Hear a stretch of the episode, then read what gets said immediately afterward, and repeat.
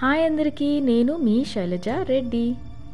ఈరోజు ఆంధ్రప్రదేశ్లోని మల్లికార్జున జ్యోతిర్లింగం గురించి తెలుసుకుందాం.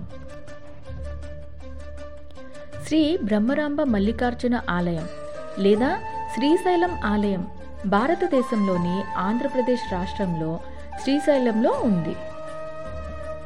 శివుడు మరియు పార్వతీదేవి తమ కుమారులకు కార్తికేయ మరియు గణేశునకు వధువులను వెతికి వివాహం చేయాలని నిర్ణయించుకున్నారు.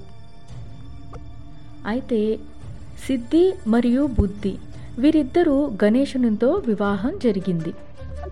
కార్తికేయుడు కైలాస పర్వతానికి తిరిగి వచ్చినప్పుడు నారద మహర్షి గణేశుణ్ణి వివాహం గురించి అతనికి తెలియజేసి అతని మనసును పాడు చేశారు.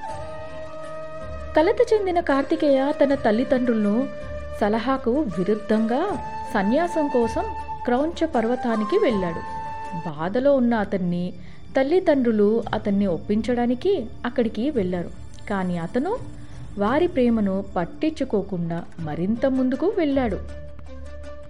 శివుడు మరియు పార్వతీదేవి అగ్ని రూపాన్ని ధరించి వెనక ఉండిపోయారు. దీని తర్వాత శివుడు ప్రతి అమావాస్య రోజున మరియు పార్వతీదేవి పౌర్ణమి రోజున ఆయనను సందర్శించడం ప్రారంభించారు. శివపార్వతులు ఆ ప్రదేశంలో ఉండడం వల్ల శ్రీశైలం అనే పేరు వచ్చింది. లింగ రూపంలో ఉన్న శివుణ్ణి మల్లెలతో పూజించబడింది. అందుకే మల్లికార్జున స్వామి అని అంటారు. మరియు పార్వతీదేవిని బ్రహ్మరాంబాదేవి అని పిలువబడుతుంది. సో ఇది మల్లికార్జున జ్యోతిర్లింగం కథ.